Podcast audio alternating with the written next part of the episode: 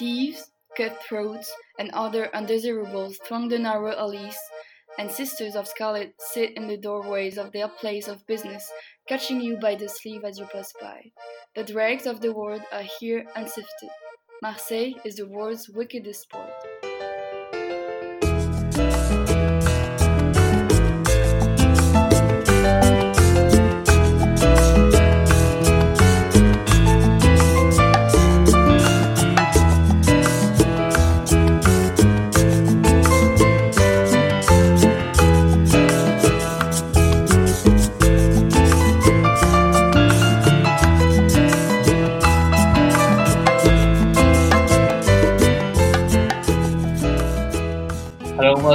Latest edition of the European Football Show. Um, I'm your host, Alan Feely, based in Seville, in south of Spain. And with me today is Morad Arts, based in, in Marseille. Hello, Morad. Hello, Alan. Hello, Chris. Hello, everybody. Uh, and also Chris Burke, who's based in Paris. Hello, Chris. Hello there. How's everyone doing? Brilliant. Uh, so yeah, it's great to have my two guests with me here today. Um, as you may have guessed, the topic of today's show is Marseille and Paris Saint-Germain uh, the two biggest clubs in France and two of the most historical clubs in European football. Um, it's been very interesting to me for a very long time because I feel like both cities and both clubs are very significant, uh, both culturally uh, off the pitch and culturally on the pitch. Um, Marseille is the second largest city in France. Paris is obviously the largest. Uh, last season in Ligue 1, Marseille finished second, whereas PSG finished first. Uh, they're the two most popular football clubs in France, and they're the two highest average attendances in France for many years now. Um, France is a very centralized country, and um, so all the power, both in politics and economics, is based in Paris. But Marseille has a very strong cultural identity itself, and Le Classique, which is the battle between Marseille and PSG, is billed as you know the Madrid versus Barcelona of France. It's the central power against the provinces. It's against it's, it's the rich football club against the kind of historical football club with uh, a kind of tradition of fighting for every ball, you could say. So to begin with, I just want to get an understanding of what defines Marseille as a city and a club, and what defines Paris as a city and PSG as a club. So if I could begin by going to Morad and just asking him what's his opinion on Marseille as a city, and what sets it apart from other cities throughout Europe and in France and how does that link into his perception as a club? Yeah, it's um, rather a large question. I, I, would say if I had to, to to to choose to pick one word to describe Marseille as a city, I will pick mess, messy. It's really, um, I mean, it's how to say um, an appealing mess. That's what Marseille is, because really in this city nothing is like like in the rest of France, you do not understand, and therefore for better or for worse, because we have like um, I don't know the, the, the are dirty. The we, we, we have a lot of of down down pound, but then you know you really attracted by the city. It has a soul in every street, in every person that you talk. It's people are a bit over the top, but that's that's perfect for a football club, and the football club is exactly that. The OM is an appealing mess all different president and um, and tons of people try to change to change that kind of tamed it to to tame the mess that this club is. But it's uncontrollable and it's always exploding. You do you, you do not even understand why it's exploding right now when everything is supposed to be calm but it does explode. And I mean, there there is some kind of fire in the in the heart of this beast, and it's really great to to to follow it, to live through it, and and the city is really similar in many many aspects. Fortunately, we we have things to to improve both in the city and in the club. I mean, uh, once again, I mean they are really similar, and that's what I will say an appealing mess. That's Marseille. That's what OM is as well. Very interesting. And could you explain the significance of the concept of Grinta and how important that is to the club? Grinta, okay, yeah. Well, actually, you know, Grinta, it's a word that doesn't exist. You know, it's something we know. It's something that comes from Italian because we we often use this word uh, for for, for, for, for, talking about what South American might bring to your team, this type of rage on the field and uh, this desire to to overcome what you can give. Yeah, so obviously, like in a lot of club, I mean, Marseille is really poor city as well, and um, it has those value of like going farther than what uh, you were supposed to, where you're supposed to go. I'm not really a big fan of this uh, Grinta um, concept, actually, to be to be frank. But obviously, we, we adore when we saw a player that is uh, is killing himself on the field. I mean, not literally, but you know, that go beyond uh, his capacity. But that's what is Grinta. I, then I don't know. You know, it's a nebulous concept for me. Oh, okay, okay. Um, Chris, I know it's a very difficult task to try and define Paris as a city. So I said, I'll ask you, how does the idea of Paris, you know, one of the most expensive cities in the world and also one of the most visited cities in the world, the most iconic cities in the world, how does that tie in to the brand of Paris Saint-Germain for you? And what is Paris Saint-Germain as a club? First of all, I, I just like to say about Marseille. I've been there a few times, and I remember one of my last trips there, uh, talking about the mess. There was a, I think there was a strike by the garbage collectors, and there were garbage bags just stacked up like meters high in the street everywhere, and uh, it seemed completely normal to everyone who's living there.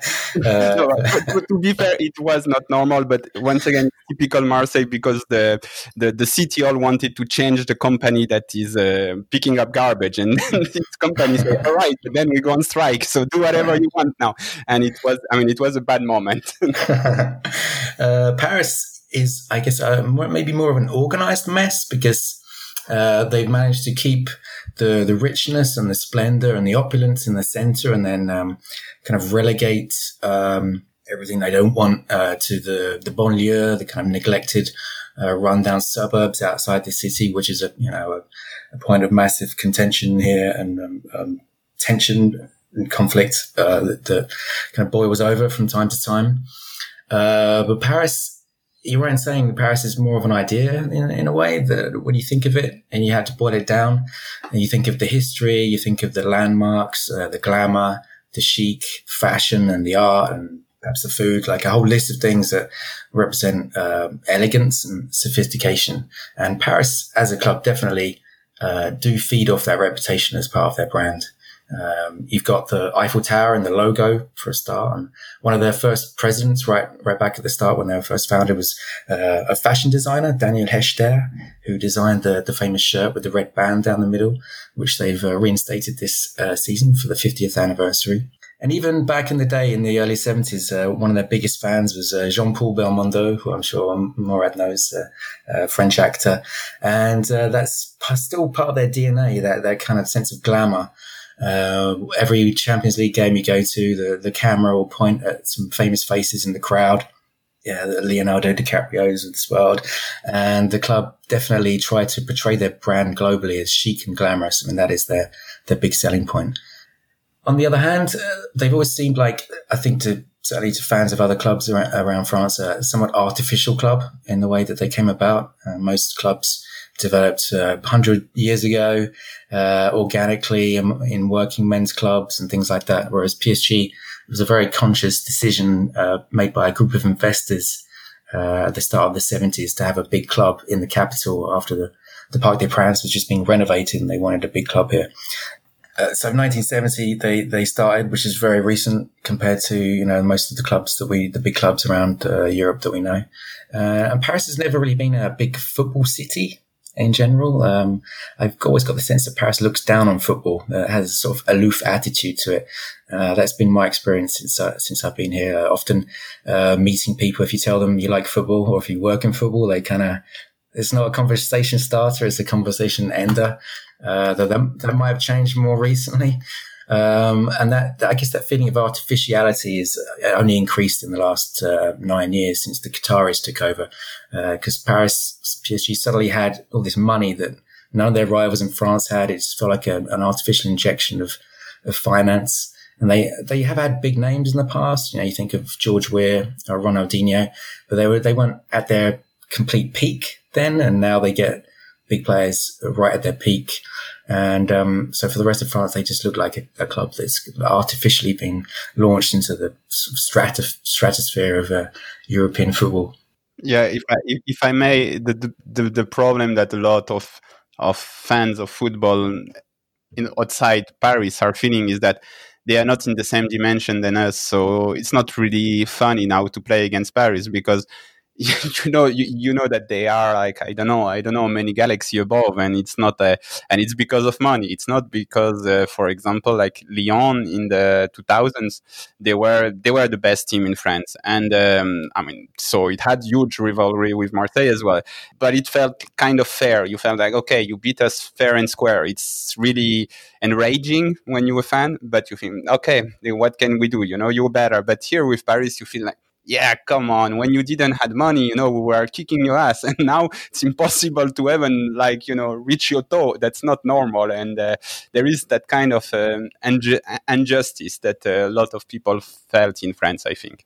I think that's a, a, a fair point, and um, the comparison with Lyon is interesting because Lyon, when they were on top, uh, they did it largely through having a great academy, bringing through young players, whereas PSG do bring through young, good young players, but most of the time those young players get to a certain point and they think, I need to leave here because I'm never going to get in this team because they're buying, you know, I think I'm ready to step up to the next level, but, but the, the club owners are buying in these talents from, you know, around the world who have to start because they cost so much money. And so that also feeds, I think, uh, the sense that when it comes to Europe, PSG are more a team of uh, talented individuals than a, than a true team.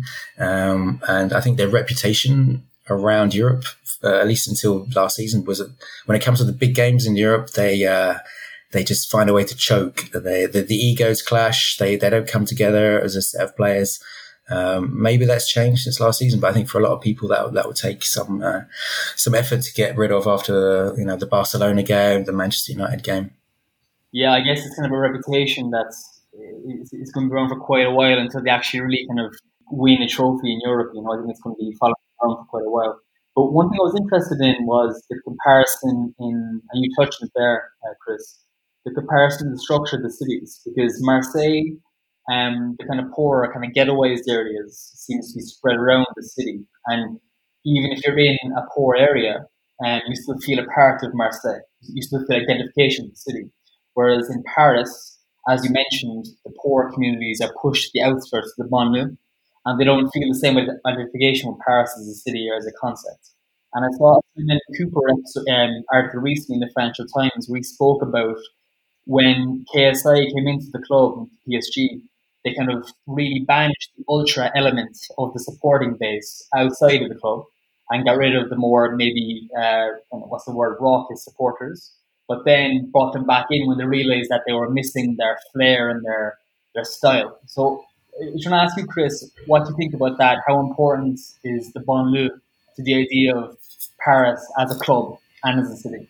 Well, it's an interesting one because um, if you look at uh, the map of European football and where talents come from, the suburbs of Paris are probably the the, the most productive hotspot in Europe for young talents at major clubs uh, around the continent. Um, I mean, it seems like uh, every big club has uh, someone who who developed his game in uh, in the suburbs of Paris, and um, in terms of the culture of PSG as a club, they, I mean, they do have a pretty big following in the banlieue and like some famous um, rappers who wear their shirts in rap videos.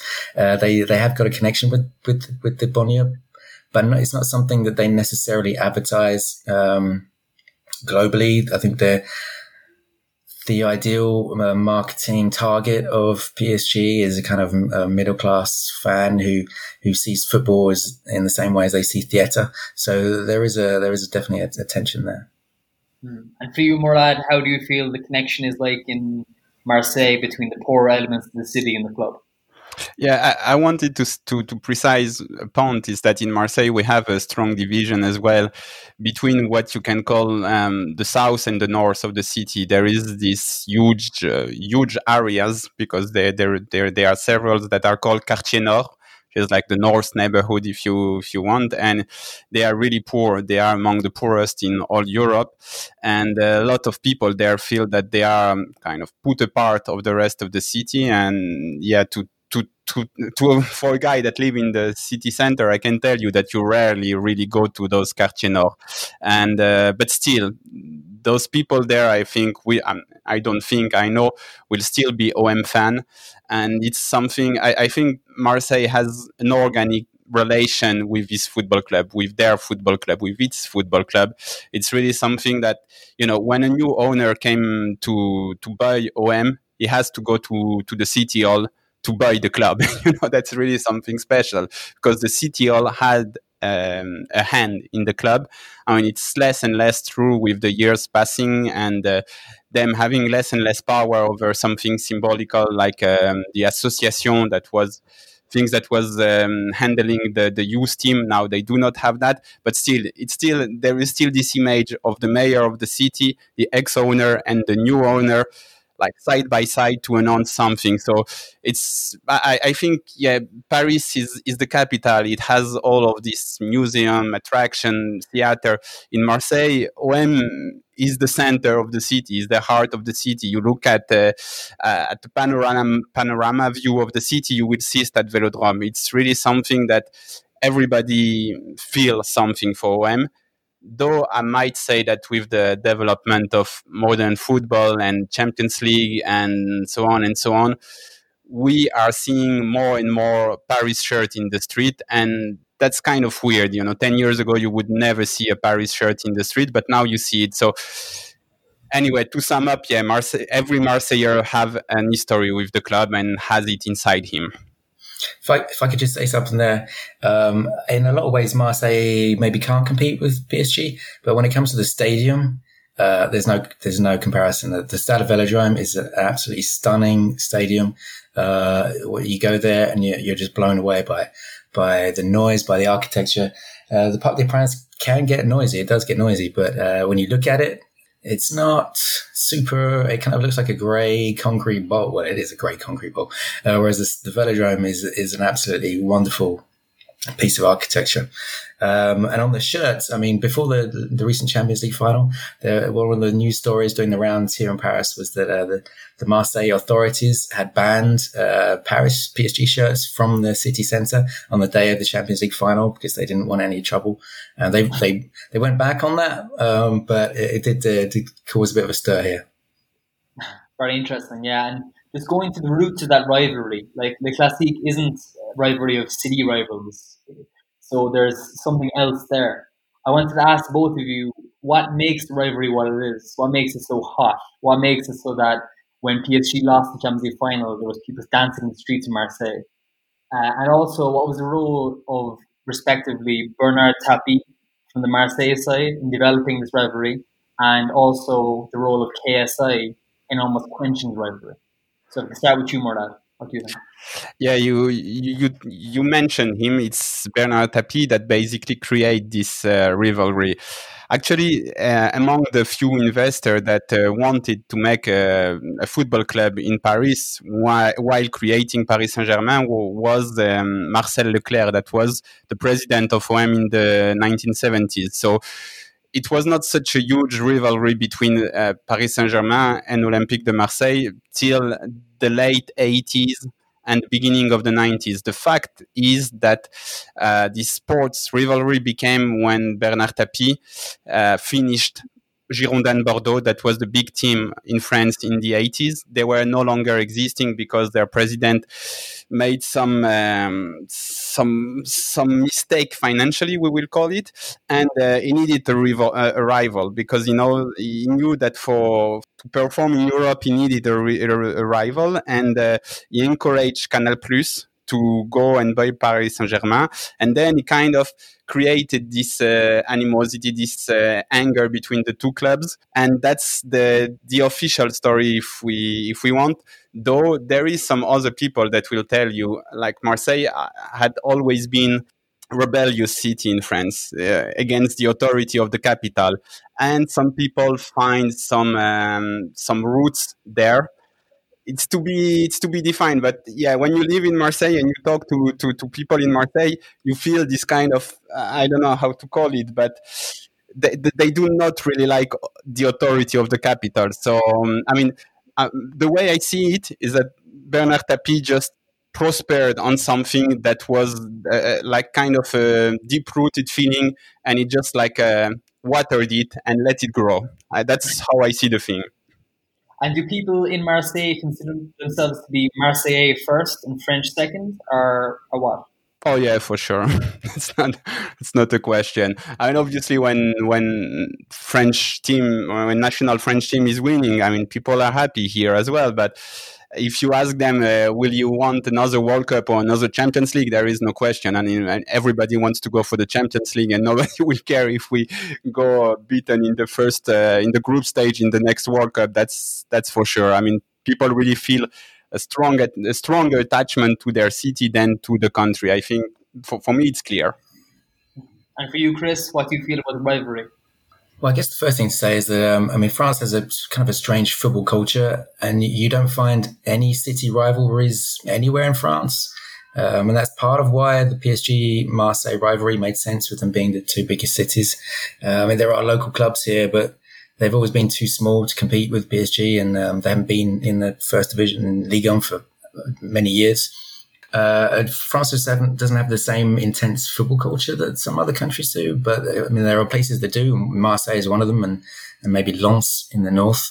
Um, but the, the point about Bernard Tapie and Canal Plus is, uh, is absolutely spot on. I mean, that's really that's really when it all started, and and uh, it, you know, it feels a little artificial, but it kind of it does actually make sense. I mean, as Mourad said, uh, I mean, the, the the history between the two cities is full of um, resentment, maybe. I mean, it goes back a long way, I would say, at least to the French Revolution, when uh, France became like a very centralized country and suddenly Paris was telling everyone else what to do, and that didn't go down particularly well. And I mean, it, it went a long way. I mean, they uh, the, the, French state got rid of like the local languages. I mean, there was a there was a language in in the Marseille region which they stamped out.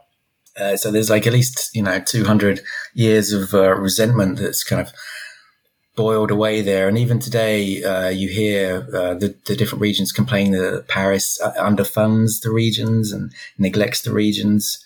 And um, it's kind of a similar story to, you know, for, for fans of, say, English football, uh, how the north of England uh, reacts to, to London, uh, except that PSG is the only club here um, for people to direct their animosity at, whereas London has so many different clubs that none of them really represent London in the way that PSG represents Paris in the game.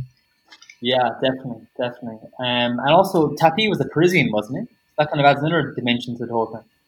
Yeah, he, he was from Paris, and he, he was big, big star in, in France in the 80s. He, I mean, what the guy didn't do, I don't know. He was, uh, I mean, he was bo- boss of industry. He was the, the boss of some uh, cycling team, of some uh, he was minister. He did almost everything, and a lot of people will tell you here that if he went down for this corruption affair, it's because he was not that far from becoming the mayor of Marseille, which is not completely proven, but for sure he had um, some views on the on the city hall. But yeah, he's from Paris, but and, and there is a certain paradox there because uh, because a lot of people have have resentment toward Bernard Tapie or had in the last decades. In the last decades, but the only place in France where uh, is all is always welcome was Marseille and is Marseille and Marseille kept uh, immense love for, for the guy that is actually from Paris, but kind of uh, embrace their uh, their value of independence and to kind of I mean, kind of I don't know how to put it, but to to defy constantly authority. That's what he was doing, and I think that's what uh, the city of Marseille wants to do. Just to say something more about uh, Bernard Tapie, um, unless we forget uh, the whole match fixing scandals in the early '90s. I think also fueled the rivalry. Uh, there was uh, some games where uh, PSG would accuse, had accused Marseille of match fixing before I guess the the official sanction came down, and that obviously angered a lot of people in Marseille and uh, kind of fed into the rivalry at the time. Uh, but I mean, another point about that that period was that was when the two clubs won their European trophies. and uh, they're the only two French teams to have won European trophies still to this day, and that kind of sets them apart from everyone else. And um, and is obviously a, a, you know a source of, of the rivalry, especially with PSG going trying to match uh, Marseille in winning the Champions League, and Marseille being able to say um, "à jamais les premiers," forever the first. Uh, even if PSG do get there, Marseille will be like, "We we got there first, so you know, we're, we're better than you." Yeah, and actually, that's the big uh, the big stake nowadays in this rivalry. It's for Marseille do not want Paris to win the Champions League. We want to to stay forever à jamais les premiers, and that's all. And that's really we, we are celebrating now defeat of Paris because we do not want them to to to to join us in that club. Okay, it's an exclusive club. course, yeah, Marseille, Marseille being the first French club to win the Champions League in 1983, and then PSG to follow it up by winning the first French club to win the Cup Winners' Cup in '96, I think, was it? Yeah, yeah, um, yeah. But then, and then regarding uh, QSI, Qatar Sports Investments, has that kind of been like a bookend to the Tapie era? Has that kind of almost quenched the rivalry on the pitch to the extent where it's almost like you know bringing a knife to a gunfight? The Qatari owners. Um, have always had uh, one goal, and that is Europe. Uh, their motto is "Dream bigger." I mean, they're looking beyond French borders and they have been since they came in. And uh, so that has relegated the rivalry to the backseat. Um, I mean, Marseille, they won the, the last game, which, although it was a kind of ugly game that still it drags on in the news for, you know, bad reasons. It was, it, it was refreshing to see Marseille win the game because they hadn't won the fixture since 2010 and, um, and, and QSI took over in 2011.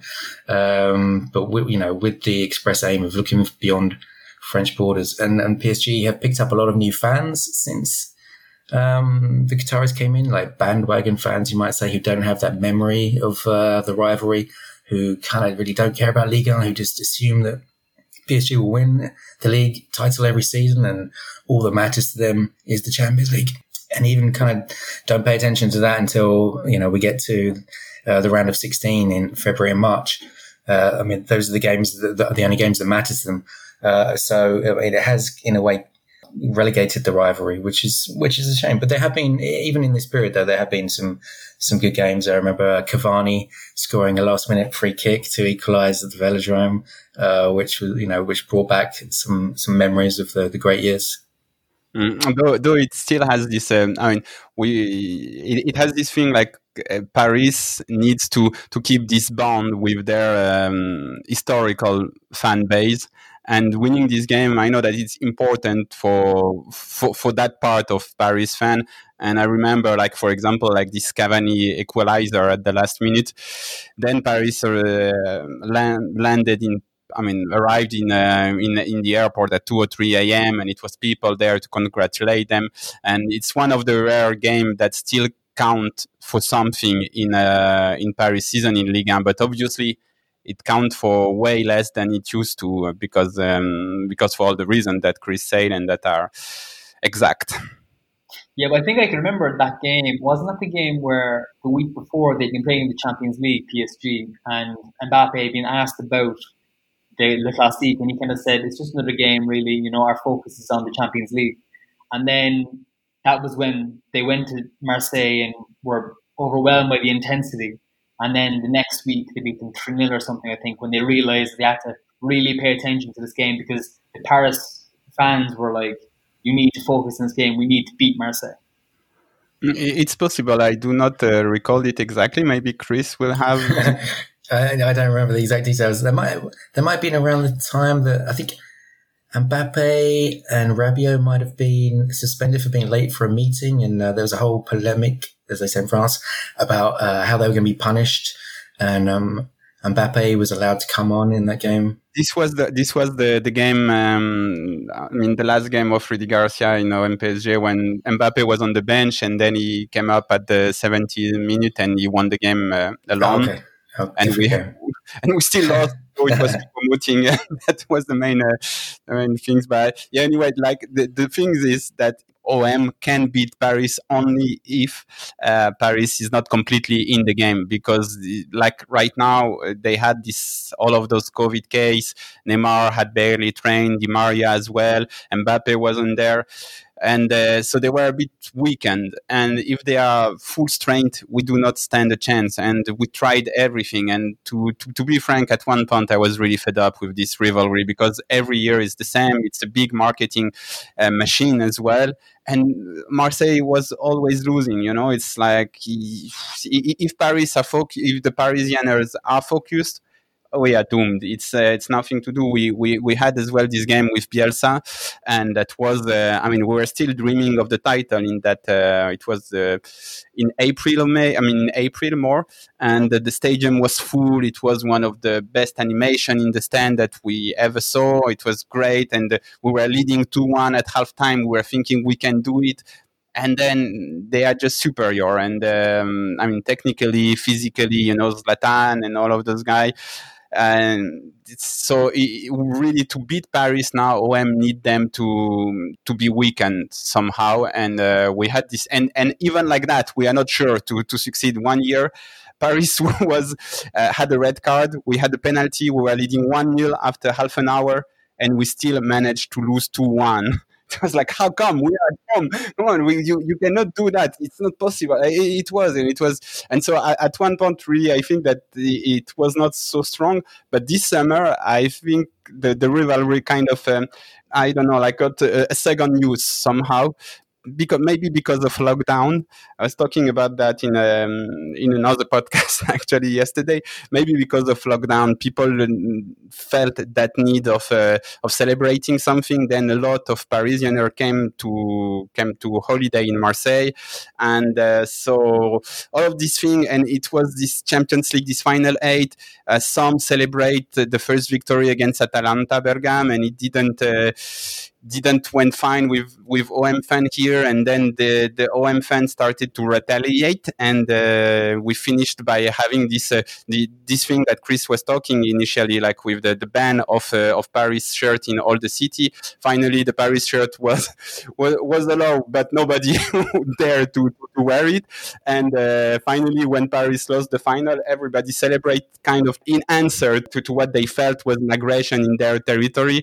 And uh, now, when we beat Paris, it was a crazy party in all the city, fireworks and uh, and all of that type of things. The main square being invited, and, uh, and just for victory in championship. So I think the rivalry is uh, came back, but it was almost dead in my eye.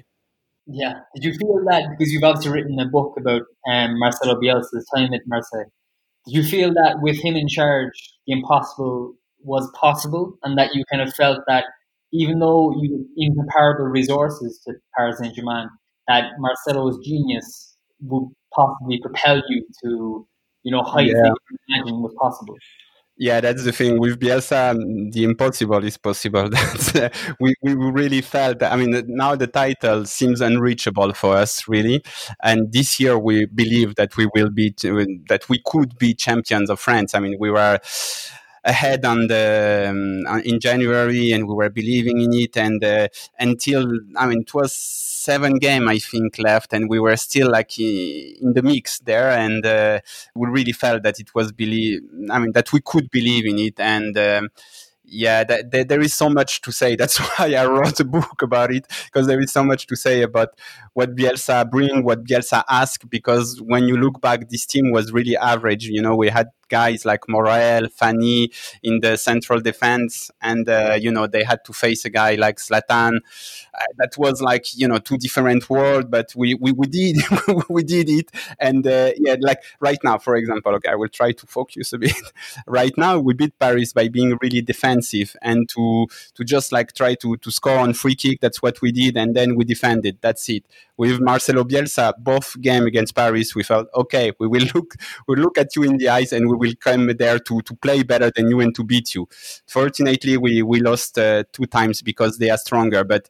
And this feeling was amazing that you feel like okay, they have the better player, but we will beat them with our team. Um, yeah, so we really, I mean, Bielsa is something, it's something you have to leave, really. yeah, I can imagine. I guess Bielsa could, could consist of a whole podcast by himself, couldn't he? He's character. But just linking that to what you mentioned, that you both mentioned, um, the recent league victory that Marseille had over PSG. And obviously there's been kind of, you know, issues around off the pitch stuff, that we won't go into here because it's too complex for a podcast, and it's also kind of still up in the air. But regarding the football, I remember reading that uh, when Thomas Tuchel was walking off the pitch, he said to Andre Villas-Boas they should win the lottery, and Villas-Boas responded by saying that, well, you didn't do, you should you did the lottery against um, Leipzig, I think it was, wasn't it, in the semi-final Champions League. Um, but or Atalanta, sorry, Atalanta, Champions League. Um, but I just wanted to ask you both about the significance of Thomas Tuchel for PSG and Andre Villas-Boas for Marseille. So regarding Villas-Boas, it seems from the outside that he's almost the polar opposite to Bielsa as a character, and he's kind of almost a very kind of methodical character. And this Marseille team is quite methodical and quite kind of below the radar. So I want to ask you in the first with you, Murad, what do you think of the job that Villas-Boas has done since he came to the club? Um, how has he changed the identity of Marseille and how has he molded a strong collective? Yeah, I would say the I would say the old feeling that I get from Villas-Boas is that he's a competent manager, and um, it, the football that we are playing is not dreaming at all. But we are dreaming with the result, and we really need it. I mean, he kind of put some order in the club. That's the thing. Last year, he, he said one thing to. Um, to, to the journalist, he say, you know, in, in, in six months with Andoni Zubizarreta, that was the former sport director, we kind of bring calm and peace in the in one of the most unstable club. And he was he, he was perfectly right. That's what he brought. He brought like uh, peace and quiet in this club. And uh, yeah I, I, still expect to see a bit more on the field though his first season was really really satisfying. But now we are we are a bit in danger because we the, the, first six months of Villas Boas was alternating between some interesting football and some really pragmatic football. When we were reading, uh, winning one 0 with uh, one goal in uh, some free kick or corner or something like that, and uh, some some victory that were satisfying in terms of the of the content of the game. And then from January, starting to play a kind of a limited. I mean, how to say like a, a game with not that much inside, but a winning game and it was okay. We were thinking, okay, now we are in mission. We need to go back in Champions League, and it was okay for that time. Then the championship finished. Finished. Now it's restarted, and uh, Villas-Boas restarted to play in this kind of. Um, we are waiting for the team to come to us, and then we will counter them or we will score in free kick. And we saw in the last two games that uh, this strategy can be dangerous. So um, I don't know. This season is really I don't know what to expect from it, but uh, yeah, definitely Villas-Boas brought some stability in the club. And for you, Chris, how important has Thomas Tuchel been in the development of PSG recently? Because he's kind of one of the most lauded managers in European football in the last few years. And like you said earlier, the kind of common criticism of PSG has been that they've been a team of individuals, of Neymar and Mbappe and, and the like. How has he balanced the politics of Paris Saint Germain in terms of you know giving the star players the game time and allowing them to have their parties and all that kind of thing with his own views on coaching. How important has he been to the development of PSG as a club? Well, I think probably the first thing to say about um, that is the way that the people around Europe look at French football and the way people in France look at it seems to be very different because you might be surprised to hear that actually Tuchel is uh, is quite a contentious figure here. And um, even after the Marseille defeat, uh, there were stories about his job being on the line, um, about the players losing patience with him, uh, despite having reached the Champions League final just a month ago. Uh, there's still a lot of discussion about him. Uh, he's he's kind of clashed with. I mean, in terms of you mentioned the politics, he's clashed with the sporting director Leonardo um, on some pretty important transfer decisions uh, he's had disagreements with uh, Mbappe in the past. Um, I remember there was a game last season where they kind of argued on the, the pitch that was uh, went viral, um, and was not the first time that they disagreed.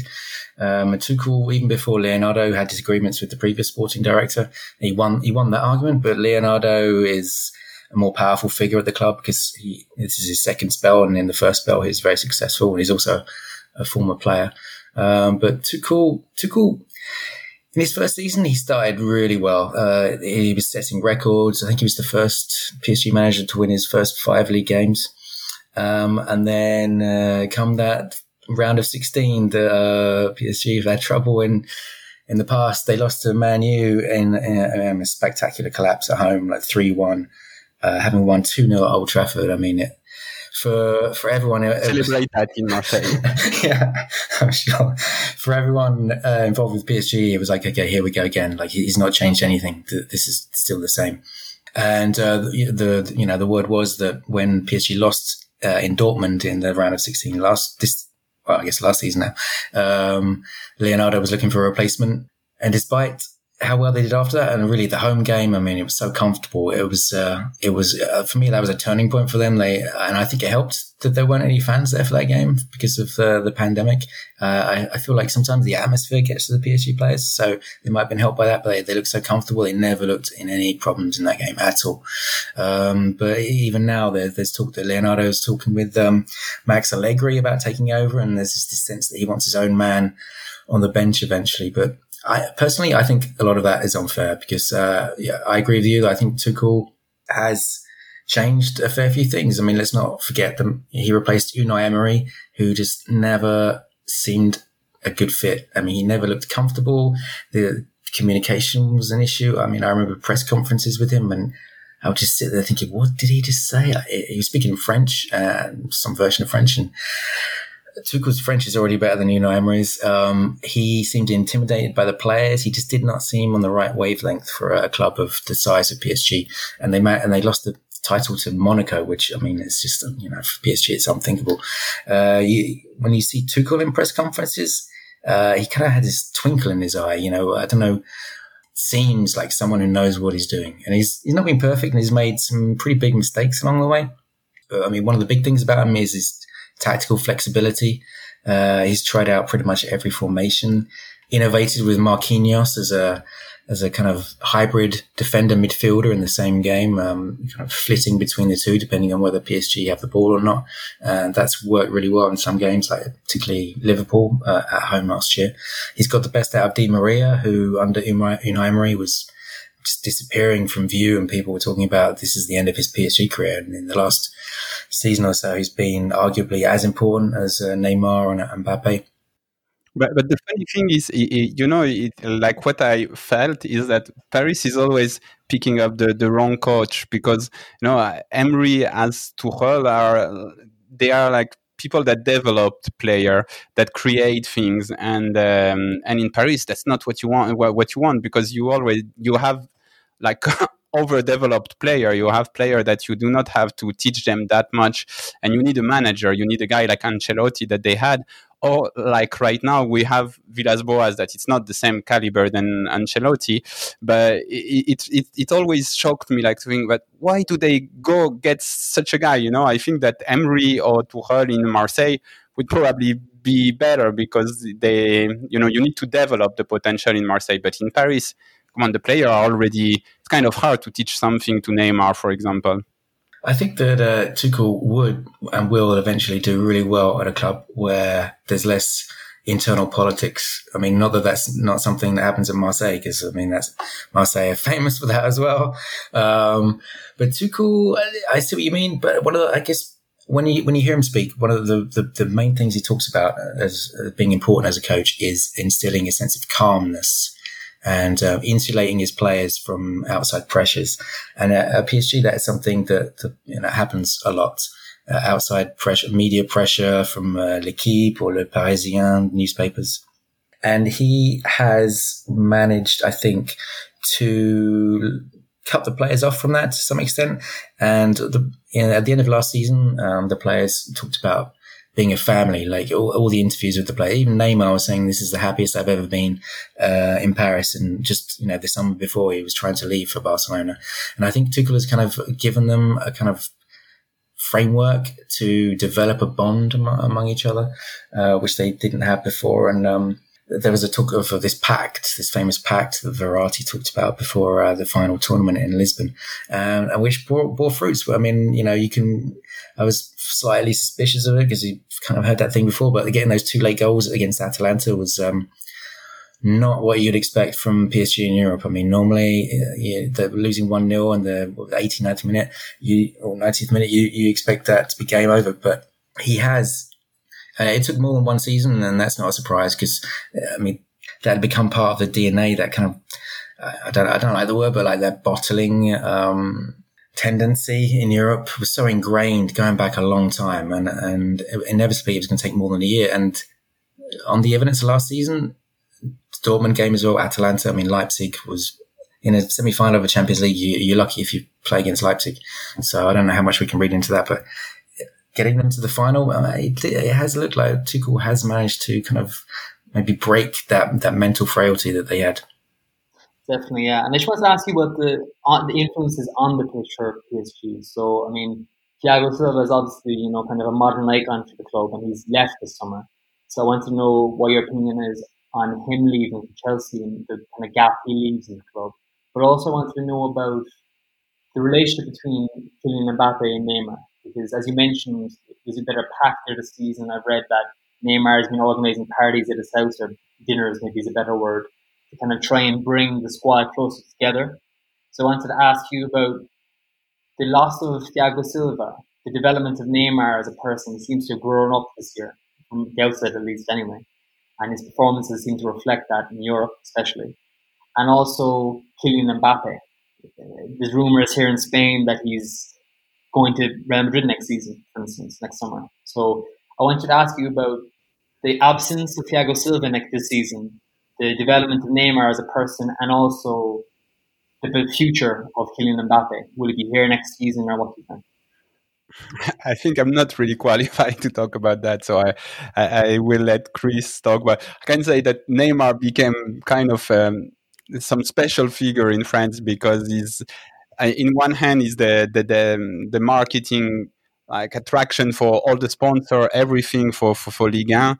But on the other hand, a lot of people are reproaching him what you always reproach to to to, to Neymar to fall easy, to cry, to something something. So it's really it's really hard. And uh, yeah, I don't know that, that, that, those are not my players that I'm following um, day by day. I can say though that Thiago Silva was always really good against uh, against OM, and I'm I was always surprised to see him uh, having those type of meltdown in Europe because in Liga he was I mean it was really, really, really great, and including against us. Yeah, well, uh, Thiago Silva actually is one of the areas where Tuchel and Leonardo disagreed. Um, uh, Tuchel wanted to keep him uh, for at least another year, and uh, Leonardo was having none of it. He is uh, a fantastic defender, but he did come in for a lot of criticism in Europe. I mean, that Barcelona game, they lost 6 1 he was accused of letting the defense drop too deep. And there was a sense that he can he was one of the reasons why they had that mental frailty in Europe that he, he just, he wasn't cut out for the, the high pressure games. Uh, I don't know how fair that is. I mean, I remember him scoring a, a late header against Chelsea in a Champions League knockout game. That was um, pretty epic when they had been playing with like 10 players uh, for a long time. Uh, Ibrahimovic had got sent off. Um, I mean, they'll miss him, but uh, he was on the downturn. I don't know how old he is now, 35 maybe. Um, I don't know how many games he'll get with Chelsea. You know, he probably wouldn't have been a regular starter. And Marquinhos, he's got the armband now. He's a fantastic player. Um, he's, so combative. He's so committed. Uh, he seems to have upped his scoring rate as well. I mean, he scored at the weekend and uh, he got a couple of goals in, in Lisbon. Um, I mean, it's kind of a shame to lose him in midfield when he does go in midfield because I mean, he, he's you know his best position is as a centre back, and then alongside him, uh, Kimpembe is really developing into an excellent defender. Uh, he had some problems, you know, um, along the way. Kind of lost track of his, you know, his, his progress. Kind of went off the tracks, but I think he last season he looked like he was he was back on track and. Juan Bernat on the on the left is out for six months, but he's been an underrated presence in that defence. And then um, they brought in Florenzi, uh, the former Roma player, who's looked really excellent so far. and is probably PSG's best player against Marseille. Uh, so you know you, you, feel good about the defence, and, and then the the replacements, Kehrer, uh, uh, Diallo, pretty solid as well. And then behind them, Navas has been um, a revelation in a problem position for PSG. And actually, an interesting way you mentioned the parties. Uh, the PSG players every year coming under in for criticism after uh, between the the first and second legs of the round of 16 because it falls on Neymar's birthday and he has a you know a big event. And that happened again uh, this year, um, but apparently behind the scenes it was Keylor Navas who said to Leonardo and and Tuchel, who were like annoyed about it, um, you know, you brought me here because you want to know how to win Champions Leagues, uh, and this is how. You know, the, let the players enjoy themselves together, and you know, he was proved right. I mean, those kind of events forged that bond between the players, and um, uh, you know, and we saw that in how that season went. Neymar, well, I mean, he's another one who, I mean, yeah, last last summer he wanted to leave the club. Uh, he looks to have turned around on that, and it.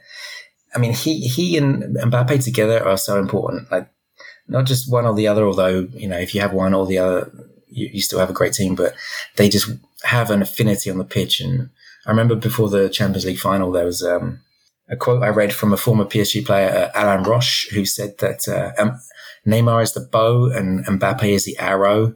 And I thought, oh, that's not, that's nice. I like that. Uh, the way that Neymar does the creative build up work, brings the ball forward, takes it past players, looks for the pass, and then Mbappe uses all his pace to get free behind the defense and then put the ball in the net. And if, if PSG are missing both of them, they just don't look like the same team at all. Uh, Neymar, he, you know, he said he's happier than ever in Paris, and uh, it doesn't look like Barcelona are in any kind of position to come in for him. Certainly not this year who knows what effect ultimately the pandemic will have on like market prices. But it's probably a safe bet that he'll be here for a little while. And Mbappe, I think you're right though. I think he's young enough, ambitious enough that eventually he will leave. And Real Madrid uh, looks like a logical destination. And uh, I think I think know Liverpool also have an eye on him. And I wouldn't be surprised eventually if he says, "Okay, I've done everything I can do here." Um, it's time for me to go on. You know, I can't, I can't see him spending his entire career at PSG, not at all. And for you, Murad, um, who are the key figures in the Marseille team? Uh, we know it's kind of a collective, um, but like the likes of Boubacar Kamara, uh, and who else? Who do you feel are the kind of the leading figures in this team, both from a personality standpoint and on the pitch?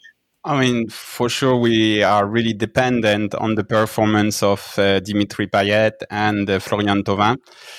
I mean, Florian Thauvin is really kind of regular in his performance, but what was reproached to him was that he was not there in the big occasion. Now he scored against Paris. He scored.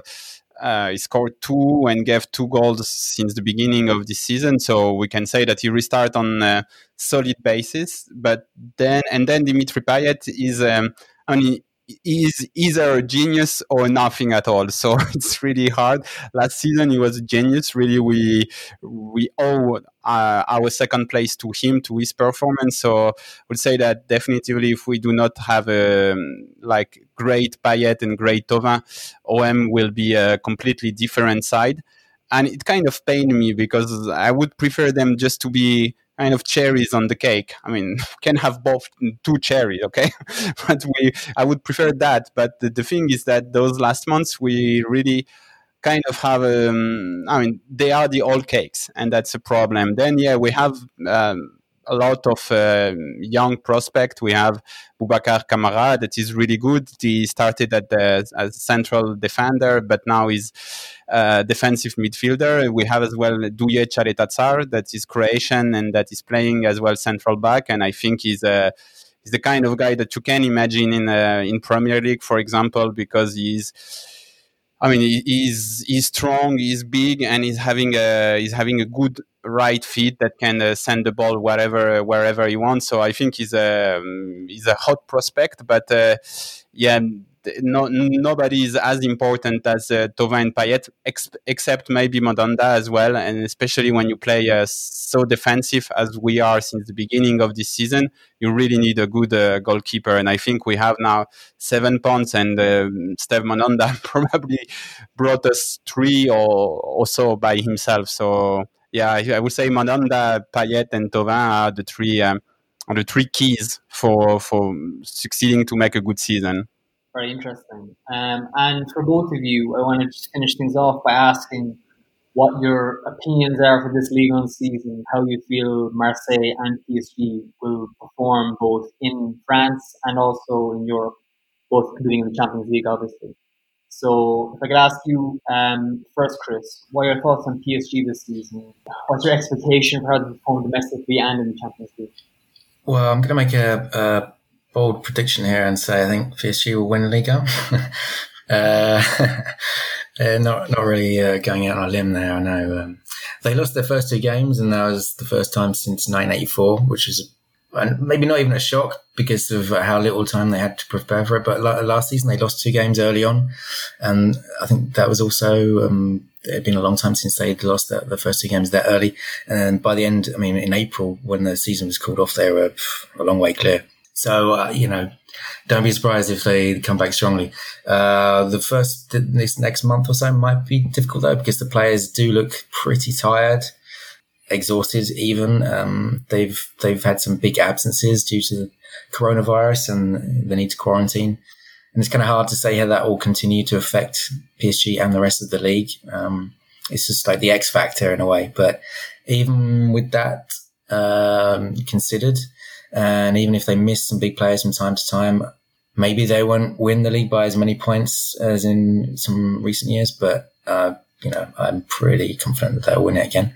Uh, Europe, of course, is a different story, and it's quite important. I think that they recruit some players. You know, we talked about Thiago Silva having left, uh, Cavani also left, and um, maybe less important, uh, Choupo-Moting left, but they could do with a, a someone to uh, play that kind of supplemental forward role, especially since Mauro Icardi's form has just dropped off.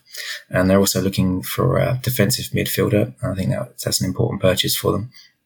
If they get those players, um, it's a question of uh, you know the impact of last season on on their mentality. It was you know was it a trigger? Was it a turning point that they have that belief that they can uh, go far in the Champions League and um, you know they've got got rid of that mental block? And is he you know this it's all the proof is in the pudding. Like if they go out early, people will say, "Well, last season they were lucky. They had Atalanta and then Leipzig, and they played Bayern and lost. You know, against the first uh, really good team they faced." But personally, I suspect that last season has helped their mentality, has helped the belief, and we, I can see them becoming uh, regulars in the in the latter stages and challenging for the trophy. Of course, it's always difficult to win the Champions League they'll keep on plugging away for as long as the Qataris are there, uh, bringing in big players, uh, swapping managers constantly until everything clicks. And if they never actually do make it over the finishing line, then um, I'm sure the Marseille fans will be happier than anyone.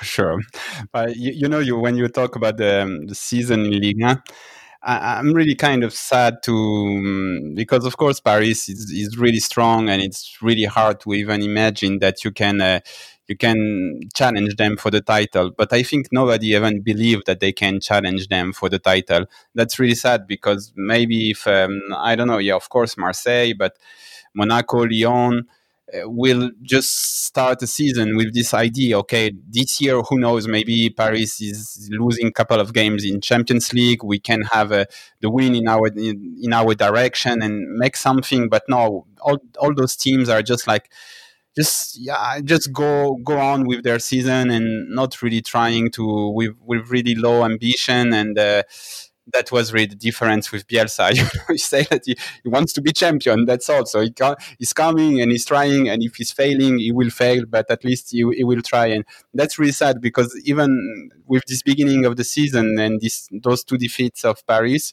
at one point Marseille had six points ahead of uh, of Paris. It's not enough to to feel like okay we can uh, we can really ch- challenge them. I think you know Paris needs to lose something like 15 pounds you know like in a in, in really stupid way like uh, like this first two game something that they should normally not lose for any other team to have a chance. But you know nobody nobody believe it. Everybody is really uh, resigned in france. Like you think like okay anyway paris will win and uh, we can do nothing. And and okay om was not there yet but a team like lyon for example supposed to be there. Monaco was too much into trading. I mean, I don't know. This competition, you know, it's, it's supposed to be a competition. It, you cannot start and feel like, okay, no, there is no way in hell I can win this thing. That's terrible. That's a, a really terrible feeling. And uh, of course, it's the fault of Qataris, but it's as well the fault of uh, the other French club that do not work well enough to, to, to really challenge them because then we will have a, a, a, great competition really can you imagine if from abroad you're seeing like yeah there is this really rich club and all of this other club with less mean that succeed to go against them. That will be great story. But now in France, we just like think, okay, they won. Let's uh, let's fight for the second and third place. So um, yeah, unfortunately, I think Paris will uh, will will finish by winning this season really easily. And as for the Marseille campaign in Champions League, I don't know. I'm. Um, I'm not really optimistic, but uh, I, we, we just lost two games in a row, so um, that's really kind. I mean, at, at, first you could feel like okay, Villas-Boas really built something solid here, but we saw that it was not so solid in the last week. So I hope we find back this solidity because the whole idea of Villas-Boas this year was to to to be solid to stay to, to stay in our field and uh, to, to score when we could score with uh, the, the, great guy for, for shooting the free kick, the corner like uh, Payet, Thauvin. They are really good in those exercises, but uh, yeah, I, I don't know if it, if it will stand, but definitely Villas-Boas like kind of prepared the team to, to, to face stronger opponent. And then I mean, it's too early, but you know, last time we compete in Champions League, we got zero points. so I hope, I hope for at least one or three will be good. I, I, I will be satisfied if we, if we finish in Europa League and then we make a, a great run in Europa League because Europa League is definitely a competition that a French club could win and should win. And we've been to the final uh, two years ago and, ah, I would love us to, to, to get that because then we can say to Paris, we are à jamais les premiers and à jamais les premiers to have two as well. So that's really something we want. yeah, it's, it's certainly interesting because it's kind of, it is depressing in a way that like, you know, the inflation of wealth with, in, in a league with one club renders the rest of the competition kind of almost impotent, you know? But actually, as a final question, I just want to ask both of you, is in Paris, Chris, is there an appetite for European Super League? And in Marseille, Murad, is there a great fear of European Super League, where, for instance, Paris would be pulled out of France um, of Ligue 1, and like how would that look? Like, what, what's your opinion on that question from both sides? Mean, if I may, our president is is dreaming of Super League. he really likes it. He really likes the idea because he's thinking that this is how he could develop the club by being among the the, the big guy club and he really thinks that if there is a super league we i mean he's working for us to be included in that super league and uh, personally I, I really think that it's going to be terrible because it's going to lead us to to to, to more situation like the one I described with Ligue 1. It's not because you are in the Super League that suddenly you will uh, you, you, you will have that much more money. You know, there, there is and the economy of football so um, it, it, it's really made out of pipe dream you know things that doesn't exist but everybody believe that it's existing. Everybody wants to develop their brand. Okay all right you know our president Jacques-Henri Eyraud wants to develop the brand. All right but if you're going to asia you know you will have to compete with manchester united with paris saint-germain that is already there with barcelona real madrid you know come on. You you you, you need to develop differently and i think football needs to come back to more balance.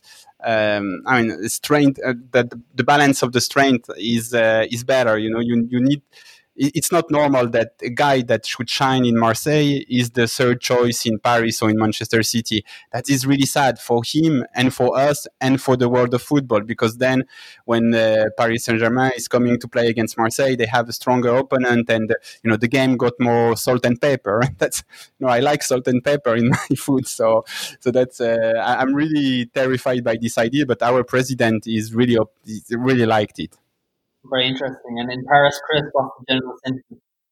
Well, I don't know the official position of uh, the PSG uh, owners on that, but uh, reading between the lines, I, I, would say that they'd be for it. It matches their idea of uh, just being a global brand, and if they could put uh, games like you know Angers and Brest behind them and start playing. Um, the likes of say Ajax, that Ajax being like the small team in the uh, Super League. I mean, that would be that absolutely match their their um, ambitions and their their idea of themselves as a as a global brand, um, always at the front lines of the game. I think for the fans, it would be a shame to go into a Super League having not won the traditional Champions League. But on the other hand, I mean, like I was saying about French football before, that there isn't a huge t- tradition of um, traveling fans within Liga. I mean, you get you do get away fans, but not in the way you, you, you get them in England, for example. And so the fact that they would be missing out on trips to Toulouse would not be a big loss for them. I think they would adapt. Yeah, no, it's very interesting. Yeah, definitely, and it's kind of a complex situation because on one hand, I think it realizes that a European Super League would be very interesting to watch and it'd be a real product that you could sell all over the world. But then on the other hand, you would lose what makes football football. You know, the culture and the traditions and the possibilities of kind of building a team from nothing almost, you know. But I guess even in this modern world, it's kind of difficult to do that anyway. Yeah, and actually, you know, I, I say that um, our president is really favorable to this idea, but it's not even that. He's just saying Eh, he's saying it's, it is the sense of the history. We cannot uh, go backward. That's uh, that's the way it's gonna be, and so that's his official position. But then in private, I think he kind of like the idea as well, especially if he can be uh, in. Yeah, of course, of course, I understand. Yeah, but anyway, guys, um, thanks very much for coming on and having this conversation with me. I really appreciate it. I think it was a really interesting conversation, and I think that we did a good job in getting to the heart of Marseille and Paris as a city and also Marseille and PSG as clubs. You know, I think the rivalry is quite unique in European football, and I think that if anybody has not watched the Classic before, they should definitely watch it whenever they get a chance, especially when there's fans in the stadium, which will hopefully be relatively soon. But uh, anyway, guys, thanks so much for coming on. Thank you, Murad. Thank you. Thank you. And thank you, Chris. Thank you very much. Very much appreciated. I hope that you enjoyed this episode of the European Football Show, and um, I'm sure we'll be able to get both of the guys on again sometime during the season uh, to get an update in French football. So uh, thanks very much for joining us, and I hope you join us again next week for a new episode.